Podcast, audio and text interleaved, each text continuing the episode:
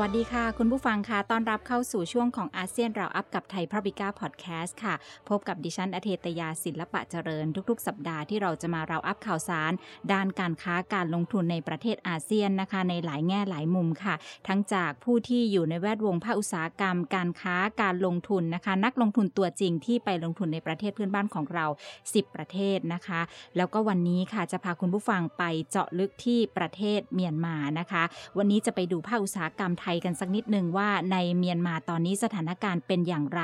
แล้วก็ทุนต่างๆ ที่เป็นในภาคอุตสาหกรรมที่อยู่ในเมียนมานั้น ทุนไหนเป็นทุนที่ใหญ่ แล้วจากนี้หากมีสถานการณ์เกิดขึ้นรุนแรง ในส่วนของภาคอุตสาหกรรมในบ้านเราเนี่ยจะทำอย่างไรกับอุตสาหกรรมต่างๆ ที่อยู่ในเมียนมา รวมถึงเรื่องของการคว่ำบาตรด้วยนะคะ ว่าจะมีผลต่อสินค้าที่เราผลิตในเมียนมา แล้วส่งออกไปยังจีน แล้วก็อินเดีย ซึ่งเป็นตลาดใหญ่ที่เราใช้ทางเมียนมาเป็นทางผ่านอีกด้วยนะคะ เดี๋ยวเราจะคุยกับคุณเกรียงไกรเทียนนุกุลค่ะ รองประธานสภาอุตสาหกรรมแห่งประเทศไทยในช่วงที่ 2 นะคะ แต่ว่าช่วงแรกนี้ค่ะ มาดู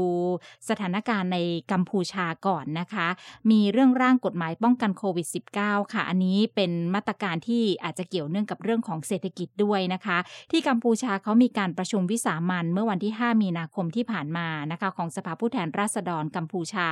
ได้ความเห็นชอบร่างกฎหมายที่มีเป้าหมายเพื่อป้องกันการแพร่ระบาดของโควิด -19 ร่างกฎหมายป้องกันโควิดฉบับนี้มีชื่อว่า มาตรการป้องกันการแพร่ระบาดของโควิด -19 และโรคติดต่อร้ายแรงอื่น ๆ ประกอบด้วย 6 บท 18 มาตรา ได้มีการกำหนดมาตรการด้านสุขภาพ และการจัดการที่มุ่งการควบคุม และป้องกันการแพร่ระบาดของโควิด -19 รวมทั้งยังมีบทลงโทษที่รุนแรง แล้วก็มีโทษถึงจำคุกนะคะสำหรับผู้ที่ฝ่าฝืนมาตรการป้องกัน แล้วก็ก่อให้เกิดความเสี่ยงต่อการติดโรคในชุมชนด้วย ร่างกฎหมายป้องกันโควิดระบาดนี้นะคะ ได้รับอนุมัติจากคอรมอแล้วเมื่อวันอาทิตย์ที่ผ่านมา แล้วก็วันที่ 5 มีนาคม ทางสมาชิกสภาผู้แทนราษฎร 83 คนที่เข้าร่วมใน สมัยวิสามันก็มีมติเป็นเอกฉันเห็นชอบร่างกฎหมายนี้ ซึ่งจะมีการยื่นต่อวุฒิสภาให้ความเห็นชอบในขั้นตอนต่อไป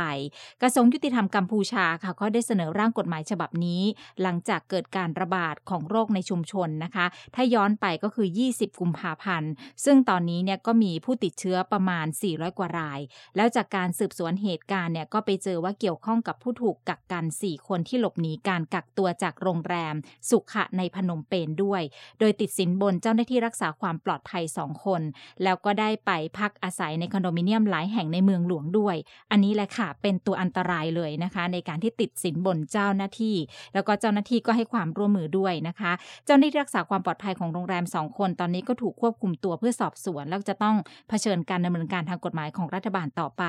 ร่างกฎหมายฉบับนี้กำหนดโทษจำคุกนานถึง 20 ปีค่ะคุณผู้ฟัง ถ้าฝ่าฝืนมาตรการการควบคุมการแพร่ระบาดของโควิด -19 กฎหมายนะคะ ระบุโทษจำคุก 3 ปีสำหรับการฝ่าฝืนคำสั่งกักกัน แล้วก็จำคุกสูงสุด 20 ปีสำหรับกลุ่มที่จัดตั้งขึ้นโดยเจตนา และทำให้มีการแพร่กระจายของโควิด -19 ค่ะ ทางด้านของรัฐมนตรีสาธารณสุขของกัมพูชาเขาก็บอกว่า ฐานกฎหมายที่แข็งแกร่งสำหรับรัฐบาลกเพื่อจะปกป้องชีวิตและก็สุขภาพของประชาชน หลังจากที่ร่างกฎหมายได้รับเสียงสนับสนุนเป็นเอกฉันในสภานิติบัญญัติแต่ว่าองค์การด้านสิทธิมนุษยชนบอกว่า กฎหมายนี้สามารถนำมาใช้เพื่อปราบปรามผู้ไม่เห็นด้วยในประเทศที่มีการปราบปรามฝ่ายค้านอย่างต่อเนื่อง ภายใต้นายกรัฐมนตรีฮุนเซนที่มีอำนาจมากนะคะอ่าอันนี้ก็เป็นสิ่งที่เกิดขึ้นในกัมพูชานะคะ เป็นร่างกฎหมายเกี่ยวกับโควิด -19 โทษหนัก จำคุกถึง 20 ปีนะคะ ตอนนี้กฎหมายต่างๆ ด้านสาธารณสุขค่ะ มีบทบาทสำคัญมาก ๆ ไม่ใช่เฉพาะในประเทศอาเซียนทั่วโลกเลยนะคะ จะเป็นตัวกำหนดทิศทางเรื่องของนโยบายทางด้านเศรษฐกิจได้ด้วย เพราะว่าตอนนี้มาตรการทางด้านสาธารณสุขถือว่าเป็นสิ่งที่สำคัญมาก ๆนะคะ ที่จะมีผลในส่วนนี้ค่ะ มาที่ประเทศมาเลเซียนะคะ มาเลเซียเรื่องของการปรับลดอัตราภาษีเงินได้บุคคลธรรมดาในปี 2021 ค่ะ รัฐบาลมาเลเซียได้มีการปรับลดอัตราภาษีบุคคลธรรมดาลงเล็กน้อย ซึ่งส่วนหนึ่งของข้อเสนองบประมาณปี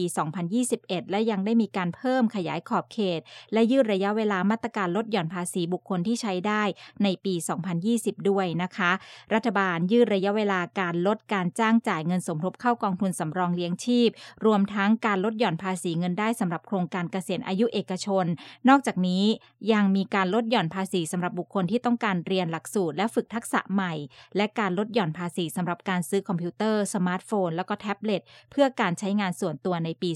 2021 ด้วย ในส่วนของประเทศมาเลเซีย มาดูเรื่องของการปรับอัตราภาษีเงินได้ก่อนค่ะ ภายใต้งบประมาณปี 2021 นะคะ รัฐบาลมาเลเซียได้ลดอัตราภาษีเงินได้ลง 1%สำหรับผู้เสียภาษีที่เป็นประชาชนมาเลเซียสำหรับรายได้ 50,000ถึง70,000 ริงกิตจาก 14%เป็น 13%นะคะ ส่วนอัตราภาษีเงินได้พิเศษสำหรับผู้ที่ไม่ใช่พลเมือง แต่ดำรงตำแหน่งสำคัญในบริษัท บุคคลที่ไม่ใช่พลเมืองที่ดำรงตำแหน่งผู้บริหารระดับสูงนะคะ ในบริษัทที่ต้องการย้ายถิ่นฐานอย่างมาเลเซีย จะจ่ายอัตราภาษีเงินได้คงที่ 15%โดยต้องมีคุณสมบัติดังนี้ก็คือว่า รับเงินเดือนไม่น้อยกว่า 25,000 ริงกิตนะคะหรือว่า 6,187 ดอลลาร์สหรัฐดำรงตำแหน่งนะคะเป็นเวลา 5 ปีติดต่อกัน เป็นผู้เสียภาษีของมาเลเซียในแต่ละปีของปีประเมินภาษีตลอดระยะเวลาที่ได้รับสิทธิ์ ใช้อัตราภาษีคงที่หน่วยงานพัฒนาการลงทุนแห่งมาเลเซีย ก็เปิดรับคำขอใช้สิทธิ์อัตราภาษีเงินได้พิเศษ จนถึงวันที่ 31 ธันวาคม 2021 นี้นะคะ ในปีนี้แหละค่ะ แล้วก็อีกอันนึงคือการขยายสิทธิประโยชน์ทางภาษีสำหรับโครงการนะคะ เกี่ยวกับเรื่องของการดึงดูดสมองไหลกลับจากชาวมาเลเซียที่ไปทำงานในต่างประเทศค่ะ อันนี้ชาวมาเลเซียที่กลับไปทำงานในมาเลเซียเนี่ยจะถูกจัดว่าเป็นพลเมือง มีสิทธิ์ได้รับอัตราภาษีเงินได้คงที่ 15เป็นระยะเวลา 5 ปีติดต่อกัน นอกจากนี้คนกลุ่มนี้ยังมีสิทธิ์ได้รับการยกเว้นอากรขาเข้า แล้วก็ภาษีสรรพสามิตสำหรับการซื้อรถยนต์ที่ผลิตต่างประเทศแล้วก็นำเข้ามาทั้งคันด้วย หรือการยกเว้นภาษีสรรพสามิตสำหรับการซื้อรถยนต์ที่ผลิตในประเทศ โดยจำกัดวงเงินไว้ที่ 1 0 0 0 0แสนริงกิตหรือว่า 24,749 ดอลลาร์สหรัฐค่ะ ซึ่งเขาจะเปิดให้ยื่นได้ตั้งแต่วันที่ 1 มกราคม 2021 ที่ผ่านมาจนถึง 31 ธันวาคม2023 นะคะ อันนี้ก็คือเรื่องของภาษีของมาเลเซียค่ะ ที่น่าสนใจก็คืออันสุดท้ายนี่แหละค่ะ เรื่องของการที่เขาจะดึงให้คนกลับมาทำงานในประเทศมากขึ้นนะคะ สถานการณ์ในมาเลเซียค่ะ ส่วนที่ประเทศเวียดนามนะคะคุณผู้ฟังมาดูธุรกิจเพาะเลี้ยงสัตว์น้ำนะคะ อันนี้ก็โตอย่างต่อเนื่อง เวียดนามเขาจะมีพื้นที่เพาะเลี้ยงสัตว์น้ำ2 8 0 0 0 0เฮกตาร์ แล้วก็กระชังอีกประมาณ 10.5 ล้านลูกบาทเมตร ภายในปี 2025 นะคะ อันนี้เป็นข้อมูลจากกระทรวงเกษตรและการพัฒนาชนบทของเวียดนาม ทางกระทรวงเนี่ยเขาบอกว่าผลผลิตจากการเพาะเลี้ยงสัตว์น้ำในทะเลประจำปี และการส่งออกจะสูงถึง 850,000 ตัน แล้วก็จะมีมูลค่าประมาณ 800 ล้านถึง 1,000ล้านเหรียญสหรัฐค่ะ กระทรวงที่ดูแลเรื่องของธุรกิจเพาะเลี้ยงสัตว์น้ำนะคะ ชื่อย่อๆเขาเรียกว่ากระทรวง MARD นะคะได้ใช้มาตรการต่างๆสำหรับการเพาะเลี้ยงสัตว์น้ำในทะเลอย่างยั่งยืนในพื้นที่ชายฝั่งทั่วประเทศ เพื่อจะเป็นการยกระดับภาคธุรกิจนี้ ให้เป็นส่วนสำคัญของเศรษฐกิจทางทะเลของประเทศภายในปี 2045 แผนส่งเสริมการพัฒนาการเพาะเลี้ยงสัตว์น้ำนะคะ ก็จะมุ่งเน้นไปที่การปรับปรุงผลผลิต คุณภาพและก็ประสิทธิภาพทางเศรษฐกิจของการเพาะเลี้ยงสัตว์น้ำในทะเล การปกป้องสิ่งแวดล้อม การปรับตัวให้เข้ากับการเปลี่ยนแปลงสภาพภูมิอากาศ การปรับโครงสร้างการผลิต แล้วก็การสร้างห่วงโซ่คุณค่าสำหรับผลิตภัณฑ์แต่ละกลุ่มด้วย โดยที่อุตสาหกรรมการเพาะเลี้ยงสัตว์น้ำในทะเลมีบทบาทสำคัญมากค่ะ เพื่อเป็นการกระตุ้นให้ผู้ประกอบการอุตสาหกรรมเพาะเลี้ยงสัตว์น้ำนอกชายฝั่งมีการลงทุน ก็จะมีมาตรการจูงใจหลายอย่างนะคะ นอกจากนี้ยังมุ่งไปที่การสร้างชุมชนธุรกิจในการเพาะเลี้ยงสัตว์น้ำนอกชายฝั่งในเมือง แล้วก็จังหวัดชายฝั่งที่สำคัญก็มีกวางนินนะคะนี่ก็มีเขตนิคมอุตสาหกรรมเยอะไฮฟองนะคะอันนี้ก็เยอะมากนะคะบินบินตินนะคะ ฟูเอียนแล้วก็นินฉวน บินฉวน บาเซียนะคะ กาเมานะคะ เกียนซางอันนะเป็นเป็นพื้นที่ที่มีศักยภาพสูง รวมทั้งจะมีการพัฒนาศูนย์เพาะเลี้ยงสัตว์น้ำแล้วก็แปรรูปสัตว์น้ำบริการเรื่องของการขนส่ง แล้วก็โครงสร้างพื้นฐานด้านการประมง ในพื้นที่ชายฝั่งตอนเหนือแล้วก็ตอนกลางนะคะ ไปจนถึงบินชวนเลยนะคะนี้ในพื้นที่ที่เขาดูแลอยู่ การพัฒนานี้จะให้ความสำคัญกับการพัฒนารูปแบบของการทำฟาร์มหลายสายพันธุ์ แล้วก็การสนับสนุนสถานประกอบการที่เปลี่ยนจากรูปแบบดั้งเดิม ไปสู่รูปแบบอุตสาหกรรมเป็นลำดับต้นๆด้วย จะมีการประยุกต์ใช้เทคโนโลยีขั้นสูงนะคะ ก็เป็นความร่วมมือระหว่างประเทศในการถ่ายทอดเทคโนโลยี แล้วก็การดึงดูดการลงทุนในสาขานี้ จะได้รับการสนับสนุน และก็โครงการวิจัยที่เกี่ยวข้อง จะได้รับการสนับสนุนด้วยนะคะ เวียดนามเองนะคะคุณผู้ฟังเขาตั้งเป้าหมายที่จะมีอุตสาหกรรม การเลี้ยงสัตว์ทะเลขั้นสูง แล้วก็จะมีการพัฒนาที่ยั่งยืนควบคู่ไปด้วย และจะมีการจัดการอย่างเป็นระบบภายในปี 2045 แล้วก็ตั้งเป้าที่จะเพิ่มผลผลิตมูลค่าการส่งออกต่อปีเนี่ยเป็น 3 ล้านตัน แล้วก็มีจำนวนมากกว่า 10,000 ล้านเหรียญสหรัฐด้วยนะคะ ก็เรื่องของสัตว์ทะเลสัตว์น้ำในเวียดนามยังมีความอุดมสมบูรณ์อยู่เยอะมากค่ะ ตอนนี้สิ่งที่เขาจะเร่งทำก็คือเรื่องของการพัฒนาเทคโนโลยี แล้วก็คือการทำตลาดอย่างยั่งยืน ซึ่งก็ถือว่าไม่ยากสำหรับศักยภาพของประเทศเวียดนามณเวลานี้ค่ะ มาปิดท้ายกันที่เรื่องของวัคซีนดิจิตอลนะคะ อันนี้ก็คือเรื่องของอาเซียนโดยรวมนะคะคุณผู้ฟัง เป็นผลของการประชุมรัฐมนตรีเศรษฐกิจอาเซียนค่ะ มีการเสนอใช้ใบรับรองวัคซีนดิจิตอลนะคะ อันนี้ก็จะเป็นสิ่งที่จะทำให้เกิดความมั่นใจนะคะ ระหว่างประเทศอาเซียนด้วยกัน แล้วก็จะส่งผลต่อเรื่องของการท่องเที่ยวนะคะ ส่งผลต่อเรื่องของการไปมาหาสู่เปิดประเทศต่อกันแล้วนะคะ มาดูว่ารายละเอียดเรื่องนี้เป็นอย่างไรค่ะ ทางด้านของรัฐมนตรีว่าการกระทรวงการค้าระหว่างประเทศและอุตสาหกรรมมาเลเซียนะคะ นายดาโตสรีโมฮัมหมัด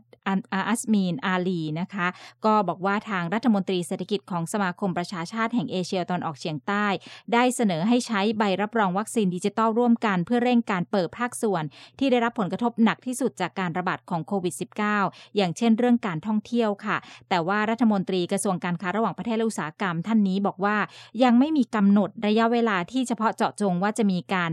นำใบรับรองวัคซีนดิจิตอลมาใช้เมื่อไหร่ เนื่องจากว่าจะนำเรื่องนี้เข้าสู่ที่ประชุมรัฐมนตรีสาธารณสุขด้วย เขาบอกเป็นข้อเสนอใหม่นะคะ ซึ่งผมได้รับแจ้งเกี่ยวกับเรื่องนี้จากบรูไนในฐานะประธานนะคะ ซึ่งท่านก็บอกว่าในระหว่างการประชุมรัฐมนตรีเศรษฐกิจอาเซียนเนี่ยยังได้มีการคุยกันเกี่ยวกับความคืบหน้าของการดำเนินการตามกรอบการฟื้นฟู ที่ครอบคลุมของอาเซียน ในฐานะเครื่องมือฟื้นฟูของภูมิภาคด้วยนะคะ แล้วก็รัฐมนตรีให้คำมั่นว่าจะทำงานอย่างเต็มที่ ในการหาแนวทางทั้งหมดค่ะ เพื่อที่จะขยายการบูรณาการระดับภูมิภาคในด้านต่างๆ ที่มีผลประโยชน์ร่วมกันอย่างลึกซึ้งแล้วก็กว้างขวาง แล้วก็จะนำไปสู่ความยั่งยืนของการดำรงชีวิตตลอดจนความสามารถในการปรับตัวทางเศรษฐกิจในภูมิภาคอาเซียนแล้วก็อื่น ๆ ด้วยนะคะ ยังมีประเด็นที่น่าสนใจค่ะ เรื่องของการขยายรายการสินค้าที่จำเป็นภายใต้บันทึกความเข้าใจ ว่าด้วยการดำเนินมาตรการที่ไม่ใช่ภาษีสำหรับสินค้าจำเป็นนะคะ อันนี้ที่ประชุมมีการพิจารณาประเด็นนี้ด้วยนะคะ ก็จะเป็นเรื่องภายใต้ แผนปฏิบัติการฮานอย ว่าด้วยการส่งเสริมความร่วมมือด้านเศรษฐกิจ และความเชื่อมโยง ห่วงโซ่อุปทานของขอาเซียนให้เข้มแข็งในการตอบสนองต่อการระบาดของโควิด -19 ก็ตกลงตามที่ลงนามในเดือนพฤศจิกายนปีที่ผ่านมาเนี่ยนะคะ แล้วก็รัฐมนตรีอาเซียนค่ะยัง เห็นพ้องนะคะถึงความจำเป็นที่จะต้องเพิ่มการมีส่วนร่วมของอาเซียน ในห่วงโซ่คุณค่าระดับโลกนะคะ หรือว่า GVC ให้ลึกซึ้งยิ่งขึ้น เพื่อที่จะส่งเสริมการค้าและการลงทุนภายในอาเซียน อันนี้จะช่วยให้ธุรกิจแล้วก็โอกาสในการทำงานมากขึ้น โดยเฉพาะอย่างยิ่งสำหรับอาเซียนในการสร้างความสามารถในการปรับตัวในภูมิภาคในระหว่างที่โลกมีการจัดระเบียบใหม่จากโควิด -19 นี่แหละค่ะสำหรับความเป็นไปได้ที่จะให้อินเดียพิจารณาเข้าร่วมนะคะRCEP ค่ะ อันนี้มีการคุยกันเหมือนกัน มาเลเซียในฐานะประเทศผู้ประสานงานด้านความสัมพันธ์ทางเศรษฐกิจอาเซียน อินเดียจะหารือเกี่ยวกับการทบทวนข้อตกลงการค้าสินค้าระหว่างอาเซียนอินเดียเป็นครั้งแรกด้วยนะคะ ซึ่งดำเนินการมาแล้ว 10 ปี แล้วก็ถึงเวลาแล้วที่เขาจะต้องทบทวนข้อกำหนดบางข้อ ซึ่งเขาบอกว่ากำลังรอการตอบรับจากอินเดียอยู่ ถ้าได้รับแจ้งแล้วเนี่ยก็จะเริ่มตั้งคณะกรรมการเพื่อทบทวนตัวนี้ ในขณะเดียวกันนะคะ เขาก็เชื่อว่าจะสามารถชักชวนให้อินเดียกลับมาพิจารณาแล้วก็ทบทวนการตัดสินใจที่จะเข้าร่วมหรือไม่เข้าร่วม อาเซบเมื่อปีที่แล้วด้วยนะคะ คืออินเดียปฏิเสธไปแล้วแหละ แต่ว่าจะมีการคุยกันอีกครั้งนะคะ ว่าอินเดียเนี่ยจะเปลี่ยนใจกลับมาหรือเปล่า ซึ่งตรงนี้เองเนี่ยก็จะมีการเจรจากันอีกครั้งหนึ่งด้วยนะคะ อันนี้เป็นประเด็นที่น่าสนใจแล้วก็สำคัญมากๆ ก็จับตาดูนะคะว่าท่าทีของอินเดียจากนี้ในการที่จะเข้าร่วมอาเซบนั้นจะมีความเป็นไปได้มากน้อยแค่ไหนค่ะเอาละค่ะนี่ก็เป็นข้อมูลข่าวสารที่นำมาฝากในช่วงแรกนะคะ ช่วงนี้เราไปคุยกันนะคะ เกี่ยวกับเรื่องของการค้าการลงทุน โดยเฉพาะในภาคอุตสาหกรรมในประเทศเมียนมา กับคุณเกรียงไกรเทียนนุกุลค่ะ รองประธานสภาอุตสาหกรรมแห่งประเทศไทยค่ะ สวัสดีค่ะ คุณเกรียงไกรค่ะ สวัสดีครับ เกรียงไกรครับ คุณอ้อม ค่ะ คุณเกียงไกรคะถามเรื่องของสถานการณ์ในพม่านะคะ กับภาคอุตสาหกรรม เอาเป็นว่าตอนนี้เนี่ยภาคอุตสาหกรรมในบ้านเราที่อยู่ในพม่าเนี่ยนะคะ มีจำนวนมากน้อยขนาดไหน แล้วก็ตั้งแต่เกิดเหตุการณ์มาวันที่หนึ่งกุมภาพันธ์เนี่ยเรามีการเรามีการปรับตัวแล้วก็ตั้งรับกับสถานการณ์ที่เกิดขึ้นยังไงคะเอ่อหลังจากที่เกิดเหตุการณ์ในพม่าเนี่ยนะครับเนื่องจากในเมียนมาเนี่ยเป็นเพื่อนบ้านที่ใกล้ชิดกับเรามาก แล้วก็เรามี พรมแดนที่ติดต่อกันเนี่ยถึง 2,000 กว่ากิโลนะครับแล้วก็เมียนมาเนี่ยก็เป็นประเทศเพื่อนบ้านที่เป็นลูกค้ารายใหญ่ของประเทศไทย โดยเฉพาะสินค้าทางด้านอุปโภคบริโภคนะครับเมียนมาเนี่ยนำเข้าจากประเทศไทยมากนะครับ เพราะฉะนั้นเนี่ยนะครับเราก็ในฐานะผู้ลงทุนนะครับ เราก็ประเทศไทยเราถือว่านักลงทุนไทยเนี่ย จัดอยู่ในอันดับที่หกของนักลงทุนต่างชาติที่ลงทุนในเมียนมานะครับ เพราะฉะนั้นเนี่ยนะครับเราก็เฝ้าติดตามสถานการณ์เมียนมาอย่างใกล้ชิด ในวันแรกนะครับ เมื่อเกิด การปฏิวัติหรือเรียกว่าการรัฐประหารกันนะครับยึดอำนาจเนี่ยในช่วงแรกเนี่ย ยังไม่มีใครรู้ครับ เพราะฉะนั้นรถขนสินค้าที่เข้าสู่ด่านต่างๆ ที่ จากฝั่งไทยจะไปสู่เมียนมาเนี่ย ก็โดนสิดด่านนะครับ ซึ่งตอนนั้นเนี่ยทุกคนก็ไม่รู้ว่าเกิดอะไรขึ้น เพราะนั้นรถบรรทุกทั้งหลายจะไปคาคาด่านเนี่ย อยู่จำนวนมากเลยนะครับ แต่ว่าหลังจากนั้นเนี่ยประมาณอีกสักสองถึงสามชั่วโมงเท่านั้นเองด่านก็เปิดทำการตามปกติ แต่ว่าจะแตกต่างจากเดิมนิดหน่อยก็คือแต่ละด่านจะมีทหาร มีฝ่ายความมั่นคงของทางพม่าเนี่ยเข้มงวดมากขึ้นกว่าเก่า แล้วก็มีคนที่คอยตรวจตาการผ่านแดนเนี่ยมากขึ้นกว่าที่เคยเป็นอยู่นะครับ เพราะฉะนั้นเนี่ยในช่วงนั้นเองเนี่ย การท่าชายแดนของเราก็ยังเป็นไปตามปกติหนำซ้ำเมื่อเหตุการณ์ผ่านไปอีกหนึ่งสัปดาห์สองสัปดาห์เนี่ยมีท่าทีว่าจะยืดเยื้อก็ทำให้มีคนเมียนมาจำนวนมากนะครับ พากันขับตุนสินค้านะครับ ก็ส่งผลทำให้สินค้าบางตัวเนี่ย มียอดเพิ่มขึ้นผิดปกติด้วยครับไปนะครับ แต่ว่าพอหลังจากนั้นเนี่ยมาอีกเนี่ยเราจะเห็นนะครับว่ากระแสการต่อต้าน โดยประชาชนเนี่ย แล้วก็นักศึกษาทั้งหลายเนี่ยที่ออกมาต่อต้านคณะรัฐประหารไม่เห็นด้วยเนี่ย ก็มีจำนวนเพิ่มขึ้นเพิ่มขึ้นนะครับ แล้วก็มีคนเนี่ยจากหลากหลายอาชีพ นะครับ แล้วก็รวมทั้งข้าราชการนะครับ และหมอซินเลปตี้นะครับ คนต่างทั้งหลายก็ออกมาเนี่ย มันก็เลยทำให้สถานการณ์เริ่มตึงเครียดมากขึ้นนะครับ ซึ่งแล้วก็มาในช่วงสัปดาห์ที่ผ่านมาเนี่ยจะเห็นนะครับ ความรุนแรงก็เพิ่มขึ้น ถึงขั้นที่มีการประทะกันมีการปรับปรามโดยรัฐบาลทหารเนี่ย ก็ปรับปรามด้วยความเด็ดขาดตามสไตล์ผมเมียนมานะครับ ซึ่งก็ส่งผลทำให้มีผู้เสียชีวิตนะครับจำนวนมากนะครับ ในแต่ละเมืองก็แต่ว่าประชาชนก็ยังออกมามากอยู่ ยังไม่ยังไม่สามารถควบคุมได้อย่างเบ็ดเสร็จนะครับ เพราะฉะนั้นเนี่ยครับสถานการณ์ตอนนี้นะก็เริ่มรุนแรงไปจนถึงนานาประเทศทุกประเทศก็เริ่มจับตาดูนะครับ แล้วก็ที่เรากังวลมากก็คือว่าขณะนี้นะครับคนงานของ แต่ละอุตสาหกรรมที่ไปลงทุนในเมียนมาทั้งของไทยและของประเทศต่างๆ เนี่ย คนงานเขาก็ไปร่วมขบวนกับต่อต้านนะครับกละงานกันไม่เข้าทำงานไปเดินขบวนกันเนี้ย มันก็ทำให้การผลิตนะครับ หรือว่าโปรดักชันต่างๆ ในอุตสาหกรรมต่างๆ ของเราเนี่ยมันก็ทำให้ต้องหยุดชะงักไปด้วยนะครับ และที่สำคัญนะครับ ลองนึกภาพนะครับ ความโกลาหลคนออกมาทุกเมือง นะครับ ตามเมืองหลวงตามถนนสายสำคัญสำคัญเนี่ยคนเนี่ยมีมีภาพของการที่มวลชนกับทางทหารเนี่ย มีการประทะกันเนี่ย คนก็วิ่งหนีกันอะไรต่าง ๆ เนี่ยร้านค้าก็ต้องปิดกันหมดนะครับ เพราะฉะนั้นการสัญจรการคมนาคมทุกอย่างมันก็ไม่สะดวกนะครับ เพราะฉะนั้นเนี่ย ตอนนี้ต้องพูดว่าเป็นช่วงที่น่าเป็นห่วงนะครับทำให้กระทบกระเทือนต่อภาคการลงทุน มากนะครับ เพราะว่าตอนนี้มีโรงงานของคนไทยนะครับ ที่ไปลงทุนในนั้นหลายโรงก็ต้องหยุดการผลิตแล้วนะครับ แล้วก็ผู้บริหารคนไทยเนี่ย ก็เป็นห่วงสวัสดิภาพนะครับ ความปลอดภัยเนี่ย ทางบริษัทแม่ก็ให้กลับมาก่อนนะครับ ให้เหลือแต่ผู้บริหารที่เป็นชาวเมียนมานะครับ ระดับรองๆเนี่ยให้ช่วยเจ้าของดูโรงงานไปก่อนนะครับ ซึ่งอันนี้ก็จะเป็นสิ่งที่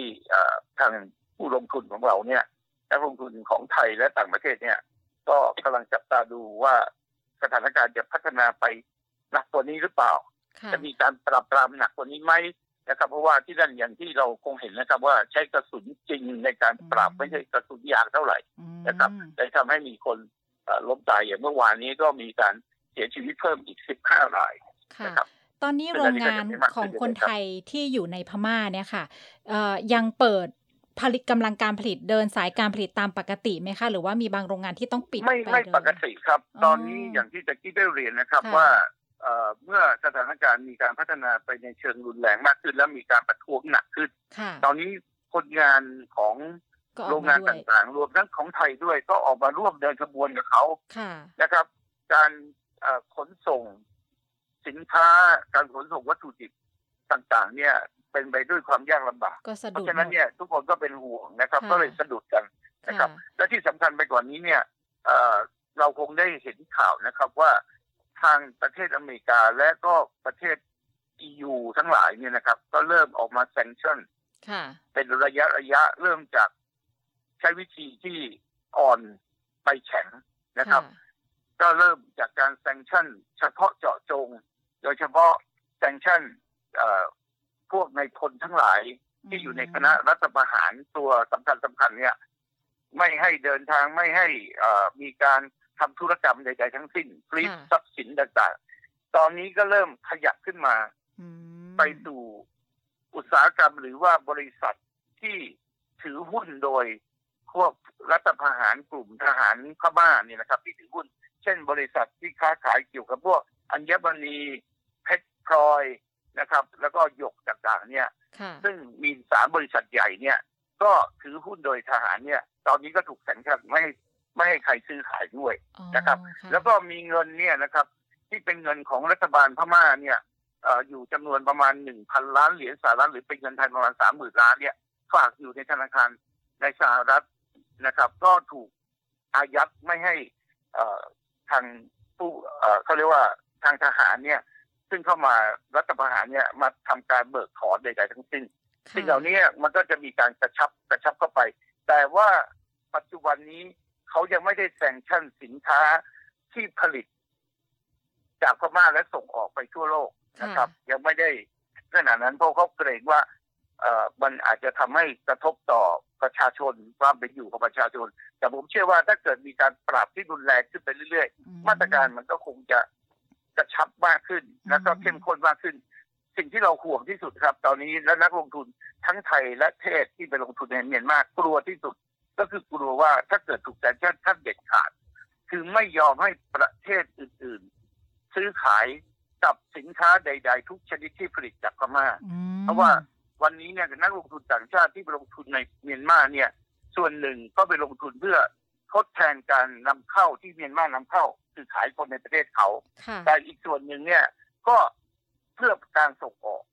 นะครับ ถ้าส่งออกไปประเทศต่างๆ แล้วทุกประเทศเนี่ยเขาแซงชั่นไม่ซื้อขายด้วย จะส่งผลทำให้การที่ไปลงทุนแล้วเนี่ยเสียหายหมดเลยครับค่ะ คุณเกียงไกรคะอย่างภาคอุตสาหกรรมเราที่อยู่ในพม่าเนี่ยนะคะะส่วนใหญ่เนี่ยผลิต เพื่อจำหน่ายในประเทศเพื่อนบ้านหรือว่าส่งออกไปอย่างยุโรปอเมริกา หรือว่าไปตลาดใหญ่ ๆ ด้วยมีทั้งสองอย่างเลยครับมีทั้งสองอย่างเลยครับส่วนหนึ่งเนี่ยสินค้าทางด้านพวกวัสดุก่อสร้างนะครับ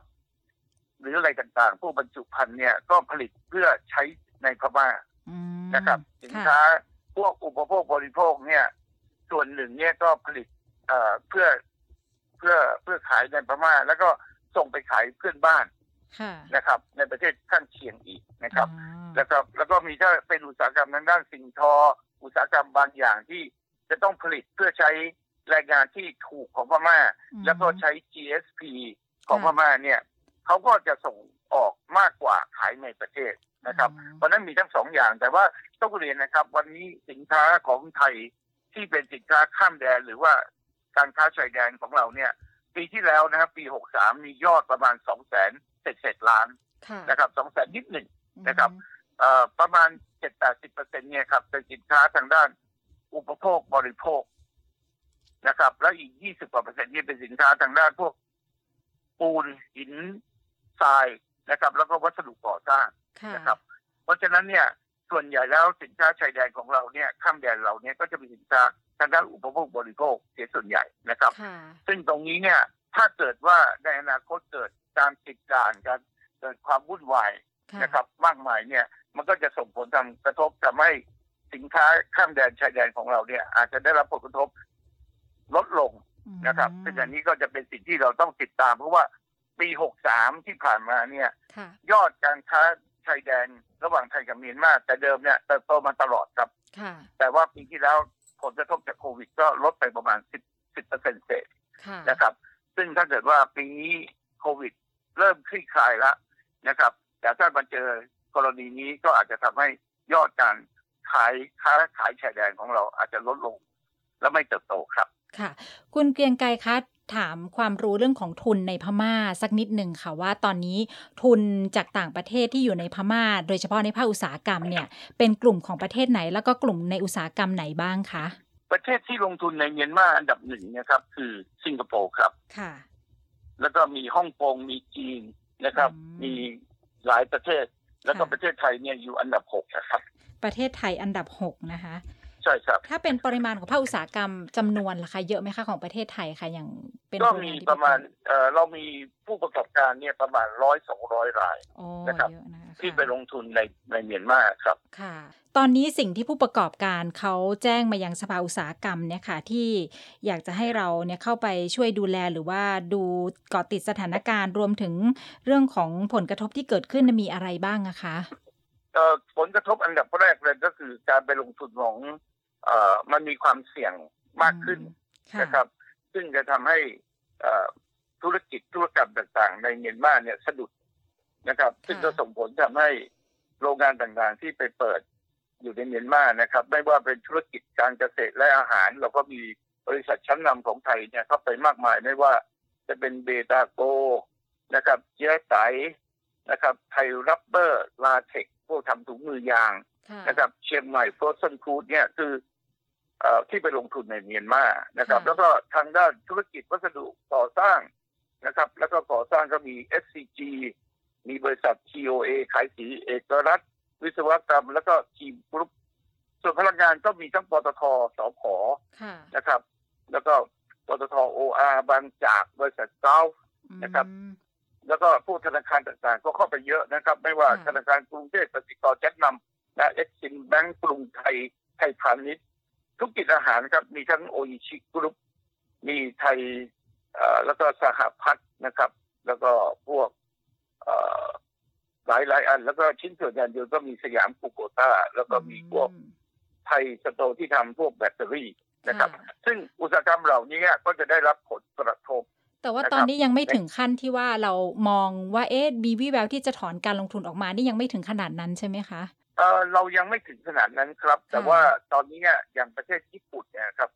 เออได้มีการถอนการลงทุนหลายอย่างแล้ว เช่น โรงงานเบียร์คิวรินนะครับคิวรินอะไรต่างๆ ก็เริ่มไม่เอาละนะครับ ซึ่งอันนี้ก็จะเป็นปัญหาที่จะเกิดขึ้นต่อไปในอนาคตซึ่งจะมีมากขึ้นมากขึ้น แต่เรียนนะครับว่าขณะนี้เนี่ยประเทศโดยเฉพาะในยุโรปในอเมริกา แล้วญี่ปุ่นเนี่ยค่อนข้างที่จะให้ความสำคัญในเรื่องนี้นะครับ แล้วก็ซีเรียสในเรื่องของของรัฐประหารมาก แต่ว่าประเทศในอาเซียนด้วยกันเนี่ยก็มีทั้งไม่ไม่ออกความคิดเห็นนะครับ ไม่อยากไปยุ่งกิจการของเพื่อนบ้านอะไรอย่างเงี้ยซึ่งบางประเทศแต่รวมทั้งไทยเราเราก็ในฐานะเพื่อนบ้านเราก็ ถือว่าเป็นกิจกรรมของเขาเราก็ไม่ได้แสดงท่าท่าทีอะไรเท่าไหร่นะครับนะครับ แต่ว่าสิ่งที่เกิดขึ้นก็คืออย่างที่ได้เรียนนะครับว่า ถ้ามันยืดเยื้อแล้วรุนแรงขึ้นไปเรื่อยๆเนี่ย มันจะอาจจะเกิดจลาจลเกิดความโกลาหลมาเนี่ย ผมก็คิดว่าท้ายสุดเนี่ยต่างชาตินะครับ ที่เป็นพวกมหาอำนาจต่างๆ ก็คงจะต้องเข้าไปแทรกแซงหรืออะไรเงี้ย ซึ่งมันก็จะส่งผลกระทบที่เราเห็นชัดนอกจาก ยอดขายการลงทุนที่ต้องชะงักกันแล้วเนี่ย สิ่งนี้ที่ประเทศไทยเราต้องระวังก็คือ การทะลักมาของแรงงาน หรือการผู้อพยพจากเมียนมาที่จะเข้ามาตามชายแดน 2,400 กิโลที่ติดต่อกันเนี่ยนะครับ ซึ่งเราต้องยอมรับว่าในการระบาดของโควิดระลอกสองของไทยเนี่ยหนึ่งในสาเหตุก็มาจากจังหวัดสมุทรสาคร ซึ่งก็มาจากแรงงาน ต่างด้าวหรือแรงงานต่างชาตินะครับ โดยเฉพาะส่วนใหญ่ก็มาจากเมียนมาทั้งนั้นนะครับเพราะฉะนั้นถ้าเกิดว่าขณะนี้สถานการณ์โควิดของเมียนมาก็ยังไม่ได้ดีขึ้นนะครับ แล้วถ้าเกิดว่ามีสงครามมีการรบกันมีความปราบปรามกันรุนแรงเนี่ย คนก็จะทะลักข้ามแดดมาซึ่งอันนี้จะเป็นปัญหาที่เราจะต้องระมัดระวังนะครับ นอกเหนือจากภาคการลงทุนการค้าชายแดนนะครับ อะไรต่างๆ ที่ตะกี้ได้พูดไปในตอนต้นนะครับ ค่ะ อย่างทุนใหญ่ที่สุดในพม่าก็คือสิงคโปร์เนี่ยค่ะ คุณเกรียงไกรตอนนี้ท่าทีเขาเป็นยังไง แล้วก็ทุนเขายังจะยังคงเหนียวแน่นในพม่าไหมคะ จากสถานการณ์ณวันนี้ค่ะ เราจะเห็นว่าสิงคโปร์เนี่ยค่อนข้างจะใกล้ชิดกับทางอเมริกามาก ซึ่งปกติเนี่ยเมื่ออเมริกาออกมาต่อไม่เห็นด้วยหรือ sanction เนี่ย เรายังคิดว่าสิงคโปร์น่าจะ sanction แต่เนื่องจาก สิงคโปร์เนี่ยมีการลงทุนเป็นอันดับหนึ่ง มีผลประโยชน์อยู่ในนั้นมาก สิงคโปร์เป็นประเทศที่ออกมาประกาศในช่วงแรกๆว่าเออไม่อยากให้เกิดการ sanction นะฮะซึ่งอันนี้ก็เป็นการจะค่อนข้างจะไม่ค่อยตรงกับอเมริกากับยุโรปเท่าไหร่นะครับแต่ส่วนหนึ่งก็เข้าใจได้เพราะว่าสิงคโปร์มี มีผลประโยชน์มีการลงทุนอยู่ที่นั่นเนี่ยเป็นอันดับหนึ่งเลยมากมากมากเลยนะครับ เพราะฉะนั้นเนี่ยก็กลัวว่าคงอาจจะกลัวว่าจะกระทบกับความสัมพันธ์ระหว่างผู้ผู้ที่เป็นมาบริหารใหม่นี่ก็คือกลุ่มผู้ทหารทั้งหลายนะครับ ก็เลยต้องออกไปในรูปกันครับค่ะ แสดงว่าถ้ามหาอำนาจคว่ำบาตรนี้ก็ยังไม่กระทบเท่าถ้าสิงคโปร์มีท่าทีมาแล้วนี่อันนี้กระทบแน่นอนเลยนะคะ ในพม่าใช่ครับค่ะ แล้วแล้วทุนจีนล่ะคะ คุณเกรียงไกรคะในในพม่าค่ะทุนจีนก็มีมากครับ ก็เป็นอันดับต้นๆเหมือนกันนะครับ แต่ว่าแต่ว่าก็เทียบแล้วก็ยังน้อยกว่าสิงคโปร์ตอนนี้ท่าทีก็ยังยังไม่ยังจะไม่อะไรใช่ไหมกับรัสเซียเนี่ยจะเห็นเลยว่าเป็นชาติแรก ๆ ที่ออกมาเนี่ยแม้กระทั่งจะมาช่วยช่วยในเวทีใหญ่นะครับ ไม่ให้สหรัฐและก็ยุโรปเนี่ยแต่งชั่น พม่าด้วยนะครับ ก็ดูเหมือนกับว่าเป็นผู้ที่อ่านจากข่าวก็เป็นผู้ที่ให้การสนับสนุนนะครับอยู่อยู่ประเทศหนึ่งคือไม่ไม่ไม่ไม่ได้แซงชั่นเหมือนกับยุโรปครับ ค่ะ แต่ว่าในขนาดเดียวกันทางด้านของนโยบายด้านเศรษฐกิจของพม่า โดยเฉพาะนโยบายส่งเสริมการลงทุนเนี่ยเขาบอกเขาจะไม่แตะตรงนี้ แล้วก็จะเดินหน้าอะไรก็แล้ว แต่ที่จะเอื้อประโยชน์ต่อนักลงทุนอย่างต่อเนื่องเนี่ยนะคะ ก็ยังจะเดินหน้าอย่างเต็มที่มันก็ปฏิเสธไม่ได้นะคุณเกียงไกรว่าการเมืองภาพลักษณ์ตอนนี้มันก็จะทำให้นักลงทุนรอดูท่าทีก่อน อันนี้ถ้าถ้ามองไปถึงเรื่องของในภาพรวมของของหลาย ๆ ประเทศที่เป็นเมืองหลวงรวมถึงเขตเศรษฐกิจพิเศษในพม่าค่ะ มันจะเกิดอะไรขึ้นนับจากนี้ไหมคะ นอกเหนือจากการรอดูท่าทีต่าง ๆ เนี่ยค่ะ คุณเกงไกใช่ครับ คืออย่างนี้ครับแต่เดิมเนี่ย เมื่อเกิดการรัฐประหารนะครับ โดยทหารเนี่ยก็ปรากฏว่าสิ่งที่นักลงทุน ตอนแรกก็วิตกนะครับ แล้วก็คุยกันกังวลว่า เอ๊ะไม่รู้ว่าเข้ามาแล้วจะมีการเลิกสัมปทานอะไรต่างๆ ที่ได้ตกลงกันไว้ ในสมัยรัฐบาลที่ ปกครองโดยนางองซานซูจีหรือเปล่านะครับ แต่ว่าเมื่อไปศึกษาและดูแล้ว ปรากฏว่าขณะนี้ยังไม่มีการเปลี่ยนแปลงอะไรเลยนะครับนะครับ ซึ่งอันนี้ก็จะเป็นเรื่องหนึ่งที่อย่างน้อยก็คลายความกังวลไปได้ในระดับหนึ่ง แต่สิ่งที่แน่นอนครับว่าความมั่นใจเนี่ย ขณะนี้เนี่ย ทุกประเทศในภูมิภาคนี้โดยเฉพาะในประเทศเพื่อนบ้านเรารวมทั้งไทยเนี่ย ถือว่าเป็นแหล่งที่ดึงดูด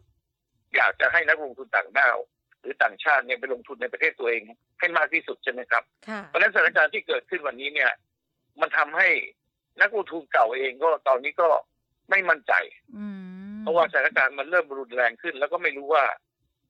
ท้ายสุดแล้วเนี่ย ถ้าเกิดสถานการณ์มันลุกลามอย่างที่เป็นที่ได้เรียนไปเนี่ยจนถึงขั้นปะทะกันมีคนตายมากกว่านี้เป็นร้อยเป็นพันคนเนี่ยสหรัฐอเมริกากับยุโรป หรือว่าทั่วโลกอาจจะมีร่วมกันแซงชั่นเนี่ย ซึ่งอันนี้เนี่ยจะส่งผลทำให้นักลงทุนเนี่ยของที่ไปลงทุนรวมทั้งไทยด้วยเนี่ย จะได้รับผลเสียหายเนี่ย อาจจะยาวเลยหลายเป็นปีๆเลยนะครับ ไม่ใช่เป็นการกระทบแค่ชั่วคราว อันนี้คือสิ่งที่กังวลนะครับ เพราะฉะนั้นเนี่ยนักลงทุนใหม่เนี่ย ที่เคยคิดว่าจะไปลงทุนในเมียนมาเช่น นักลงทุนญี่ปุ่น เพราะเหตุผลอะไรนะครับ ก่อนหน้านี้เมื่อหลายปีที่แล้วเนี่ย ทางญี่ปุ่นเนี่ยได้มีการไปลงทุนในนิคมอุตสาหกรรม ที่เรียกว่านิคมอุตสาหกรรมจินละวาซึ่งห่างจากย่างกุ้งเนี่ยเดินทางประมาณหนึ่งชั่วโมงเท่านั้นเองไปลงทุนขนาดใหญ่เลยครับ เป็นคอมเพล็กซ์ของอุตสาหกรรมของญี่ปุ่นทั้งหลายเนี่ย ไปลงทุนที่นั่นหมดเลยนะฮะซึ่งเอ่อแล้วก็หมายมั่นตั้งมือว่าจะผลิตเพื่อจำหน่ายใน เมียนมาซึ่งขณะนี้เนี่ยจะเห็นนะครับว่าญี่ปุ่นเนี่ยค่อนข้างที่จะอ่อนไหวและเซนซิทีฟในเรื่องนี้ แล้วได้มีการหลายบริษัทที่ มีโครงการที่จะทำด้วยกันระงับหมดเลยย้ายฐานเลย เช่นโรงงานเบียร์โรงงานอะไรต่างๆอย่างที่จะกี้ได้เรียนไปแล้วแต่ว่าวันนี้เนี่ย ผมเชื่อว่านักลงทุนญี่ปุ่นเนี่ยคงลังเลแล้วครับ แต่เดิมเนี่ยเขาก็จะมีโยกสินค้าบางตัวเนี่ย ที่เคยผลิตในประเทศไทย ที่ใช้แรงงานเข้มข้นเนี่ย จะย้ายไปอยู่ที่ญี่ปุ่น ไปเมียนมาผมเชื่อว่าอันนี้เขาคงต้องเวทแอนซีคือต้องรอดูสถานการณ์นะครับว่าอาจจะไม่ย้ายละนะครับ เพราะฉะนั้นเนี่ยขณะนี้ผมเชื่อว่ายิ่งสถานการณ์ยิ่งยืดเยื้อยิ่งรุนแรงเท่าไหร่เนี่ย จะเป็นผลเสียต่อเศรษฐกิจเมียนมาแล้วก็ความมั่นใจของนักลงทุน แล้วเผลอๆเนี่ย อาจจะถูกแซงชั่นอย่างรุนแรงคล้ายๆกรณีเกาหลีเหนือ หรือว่าเหมือนกับอิหร่าน นะไม่ให้ใครซื้อขายด้วยไม่นอกจากทางสหรัฐอเมริกาไม่ไม่ซื้อไม่ขายแล้ว ยุโรปไม่ซื้อไม่ขาย ยังอาจจะขอความร่วมมือกับทุกฝ่ายให้ร่วมกันแข่งขันด้วยคุณเกรียงไกรคะในภาคอุตสาหกรรมเองเนี่ยเมื่อเกิดสถานการณ์ที่ในประเทศเพื่อนบ้านที่เราไปลงทุนแบบนี้ อะไรจะเป็นปัจจัยที่เราให้จะทำให้เราตัดสินใจว่า เราจะเดินต่อเราจะถอนทุน เราจะยังคงความสัมพันธ์ทางการค้ากันแบบนี้ต่อไป ขึ้นอยู่กับปัจจัยอะไรบ้าง แล้วก็สถานการณ์ในพม่าที่เราประเมินณ ปัจจุบันนี้เนี่ยคิดว่าจะสิ้นสุดเมื่อไหร่จะยุติได้ยังไงคะจริง ๆ แล้วเนี่ยนะครับนักลงทุนของไทยเราเนี่ย ทุกคนมีการพูดคุยและมีการติดตามสถานการณ์ แล้วก็ได้มีการพูดคุยกับสถานทูตไทยนะครับ แล้วก็นักธุรกิจรวมทั้งสภาธุรกิจไทยเมียนมาอะไรต่างๆ ที่เกี่ยวข้องเนี่ยเขามีการพูดคุยและติดตาม เกาะสถานการณ์อย่างใกล้ชิดอยู่แล้วเพราะนั้นเนี่ยผมเชื่อว่าขณะนี้ยังเร็วไปนะครับ ที่จะบอกว่าจะถอนการลงทุนเหมือนกับญี่ปุ่นหรือเปล่า เพราะว่าประเทศไทยเนี่ย โดยจุดยืนของประเทศเราเนี่ย เราก็ไม่ได้เราไม่ได้ต่อต้านเขาตั้งแต่ต้นแหละอยู่แล้วถูกไหมครับ เพราะฉะนั้นเนี่ยเราเพียงแต่ว่าเราจะดูว่าหนึ่งเนี่ยสถานการณ์เนี่ยจะยืดเยื้อแค่ไหนก็ตอบไม่ได้อีกขึ้นอยู่กับว่า จะมีคนออกมาต่อต้านถ้ามากขึ้นเนี่ยผมว่ามันยืดเยื้อยาวเลยนะครับ แต่ถ้าเกิดทางรัฐบาลทหารพม่าปราบได้เหมือนกับในอดีต เมื่อหลายสิบปีที่แล้วที่ปรามีคนเสียชีวิตสามพันกว่าคนเนี่ยเขาทำมาแล้วเนี่ย แล้วคนกลัวไม่กล้าออกมามันก็อาจจะเร็วถูกไหมครับ แต่ว่าการปราบลักษณะนั้นเนี่ย ในยุคนี้มันอาจจะไม่เป็นที่ยอมรับของนานาชาติใช่ไหมครับ ซึ่งอันนี้เนี่ย ถ้ามีผลเสีย ต่อการที่ถูกแซงชั่นแรงๆ ผมเชื่อว่านักลงทุนไทยคิดว่าไม่คุ้มเนี่ยเขาก็ค่อยๆ ถอนตัวออกมาหรืออาจจะย้ายไปอย่างประเทศเพื่อนบ้าน เช่นไปเวียดนามนะครับ หรือว่าไปลาวหรือไปกัมพูชา ซึ่งขณะนี้กัมพูชาเนี่ย เราก็มีอุตสาหกรรมของไทยที่ย้ายฐานเนี่ย จากประเทศไทยไปอยู่ที่นั่นเช่น พวกสิ่งทอทั้งหลายก็ไปกัมพูชาเยอะนะครับ ซึ่งเหล่านี้มันก็จะคงเป็นเรื่องที่จะติดตามต่อไป แต่ตอนนี้ สถานการณ์ตอนนี้เนี่ยเพียงแต่หยุดชั่วคราวครับสำหรับโรงงานบางโรงงานที่ได้รับผลกระทบจากการที่แรงงานคนงานเนี่ยไปร่วมประชุมนุมหรือว่าอยู่ในเขตที่การเดินทางเนี่ยไม่มีความปลอดภัย เขาต้องหยุดแล้วก็ผู้บริหารของคนไทยที่ไปประจำที่นั่นหลายหลายบริษัทก็เรียกกลับมาก่อนแล้วนะครับ แล้วก็รอให้สถานการณ์เนี่ยคลี่คลายก็หวังครับว่าสถานการณ์คุณเราอยากให้คลี่คลายเร็วที่สุดเพื่อให้ผลกระทบกับ นักลงทุนไทยเราน้อยที่สุด แล้วก็การค้าชายแดนเราจะได้กลับมาเหมือนเดิมครับ ค่ะ ถ้าอ้อมตั้งสมมติฐานแบบนี้ค่ะ คุณเกียงไกรว่า ถ้ารัฐบาลพม่ารัฐรัฐบาลทหารพม่าชุดเนี้ยอยู่ยาวไปมากกว่าหนึ่งปี แต่ว่าไม่เกิดความวุ่นวาย ไม่เกิดการประท้วงเกิดขึ้น แล้วไม่มีการไปแตะนโยบายด้านเศรษฐกิจการลงทุน หรือว่าเขตเศรษฐกิจพิเศษต่างๆ สิทธิประโยชน์ต่างๆ ยังเหมือนเดิมทุกอย่าง อันนี้นักลงทุนไทยควรจะตัดสินใจยังไงคะ ผมคิดว่าก็เราก็คงยังยังอยู่นะครับ แล้วก็ผมไม่ได้ย้ายฐานอะไร เพราะว่าถ้าเป็นอย่างสถานการณ์อย่างที่ตะกี้ได้ได้ได้พูดขึ้นมา ผมเชื่อว่านักลงทุนไทยเราก็ยังขายให้กับประชาชนพม่าในประเทศเขานะครับ ซึ่งมีตลาดอยู่เนี่ยถึงห้าสิบล้านคนนะครับ ผมคิดว่าก็เป็นตลาดที่มีอนาคตนะครับ แล้วก็ที่สำคัญกว่านั้นเนี่ยพม่าเนี่ยเป็นประเทศที่ตั้งอยู่ในโลเคชันที่ติด กับสองประเทศมหาอำนาจนะครับ คือด้านหนึ่งเนี่ยติดกับประเทศจีน อีกด้านหนึ่งติดกับอินเดียนะครับ ซึ่งมีประชากรรวมกันแล้วเนี่ยเกือบสามพันล้านคนนะครับ เพราะนั้นเนี่ยพม่าก็จะเป็นจุดที่สามารถผลิตขายในประเทศพม่าเองให้ประชาชนเขาเองที่มีมีขนาดพอสมควรนะครับ แล้วที่เหลือเนี่ยก็สามารถส่งไปขายให้กับจีนให้กับอินเดีย แล้วอินเดียทะลุไปที่เอเชียใต้มีทั้ง บังกลาเทศปากีสถานเหล่านี้ซึ่งเป็นตลาดสินค้าอุปโภคบริโภคที่ใหญ่นะครับ ครับ เพราะฉะนั้นผมคิดว่านักลงทุนไทยเราคงขนาดนี้เฝ้าดูสถานการณ์ครับ แล้วถ้าเกิดเป็นอย่างที่พูดเนี่ย เราไม่ถอนออกมาหรอกครับนะครับมันอยู่ที่สถานการณ์ความวุ่นวายเป็นหลักเลยว่าจะเพิ่มเข้าไปหรือเปล่าเนี่ย อาจจะไม่เพิ่มนะครับ แต่ว่าไม่ถอนนะครับ แล้วก็ถ้าเขาไม่เปลี่ยนแปลงอะไรเนี่ย ตลาดในพม่าก็จะเป็นตลาดที่ หอมหวนอยู่สำหรับนักลงทุนไทยครับ ค่ะ เอาละค่ะ วันนี้ต้องขอบพระคุณคุณเกรียงไกรนะคะ ครับยินดีครับ ขอบคุณค่ะ สวัสดีค่ะ ค่ะ คุณเกรียงไกรเทียนนุกุลนะคะ รองประธานสภาอุตสาหกรรมแห่งประเทศไทยค่ะ เป็นผู้ที่คร่ำวอดในภาคอุตสาหกรรม แล้วก็ดูตลาดสถานการณ์ในพม่าอย่างต่อเนื่องเลยนะคะ ตั้งแต่นับเกิดเหตุการณ์มาที่ 1 กุมภาพันธ์ที่ผ่านมานะคะ ในส่วนของภาคอุตสาหกรรมในบ้านเรานะคะ ที่ไปลงทุนในพม่าส่วนใหญ่ก็จะเป็นวัสดุก่อสร้างบรรจุภัณฑ์นะคะ สินค้าอุปโภคบริโภคต่าง ๆ ทั้งผลิตที่จำหน่ายในพม่า แล้วก็ส่งออกไปยังประเทศเพื่อนบ้านอื่น ๆด้วย แล้วก็จุดเด่นของพม่าก็คือว่าชายแดนเชื่อมต่อระหว่างประเทศเนี่ยติดทั้งจีนแล้วก็อินเดีย ซึ่งทั้งสองประเทศนี้พลเมืองเยอะแล้วก็กำลังซื้อความต้องการสินค้าในเยอะนะคะ ตอนนี้นะคะในส่วนของทุนที่ลงทุนในพม่าที่ใหญ่ๆ คือสิงคโปร์ฮ่องกงจีน แล้วก็ไทยเรามาเป็นอันดับที่ 6 นะคะ ซึ่งคุณเกียงไกรบอกว่าสถานการณ์ในพม่าตอนนี้ก็ต้องดูว่า มันจะมีความรุนแรงเกิดขึ้นจากการชุมนุมมากน้อยขนาดไหนแต่ณล่าสุดนี้ยังไม่มีการถอนการลงทุนออกมา ปัจจัยที่จะทำให้เรานะคะ ถอนหรือไม่ถอนนั้นก็ต้องดูสถานการณ์นับจากนี้ค่ะ ความวุ่นวายความโกลาหลที่จะเกิดขึ้นมันจะรุนแรงหรือไม่ แต่ถ้าสถานการณ์ไม่รุนแรงนะคะ นโยบายทางด้านเศรษฐกิจการลงทุนไม่เปลี่ยนนะคะ อันนี้ ก็ไม่จำเป็นที่จะต้องมีการถอนการลงทุนในตอนนี้ แต่ว่าจะเพิ่มหรือไม่นั้นเป็นอีกเรื่องหนึ่งค่ะที่ต้องดูการเมืองให้นิ่งก่อนนะคะอันนี้คือท่าทีสำหรับภาคอุตสาหกรรมในบ้านเรานะคะ เป็นข้อมูลจากคุณเกียงไกรที่มาให้เราได้รับทราบในวันนี้ค่ะ เวลาหมดแล้วค่ะ วันนี้อาเซียนเราอัพค่ะลาคุณผู้ฟังไปก่อน พบกันใหม่ในตอนหน้านะคะ สวัสดีค่ะ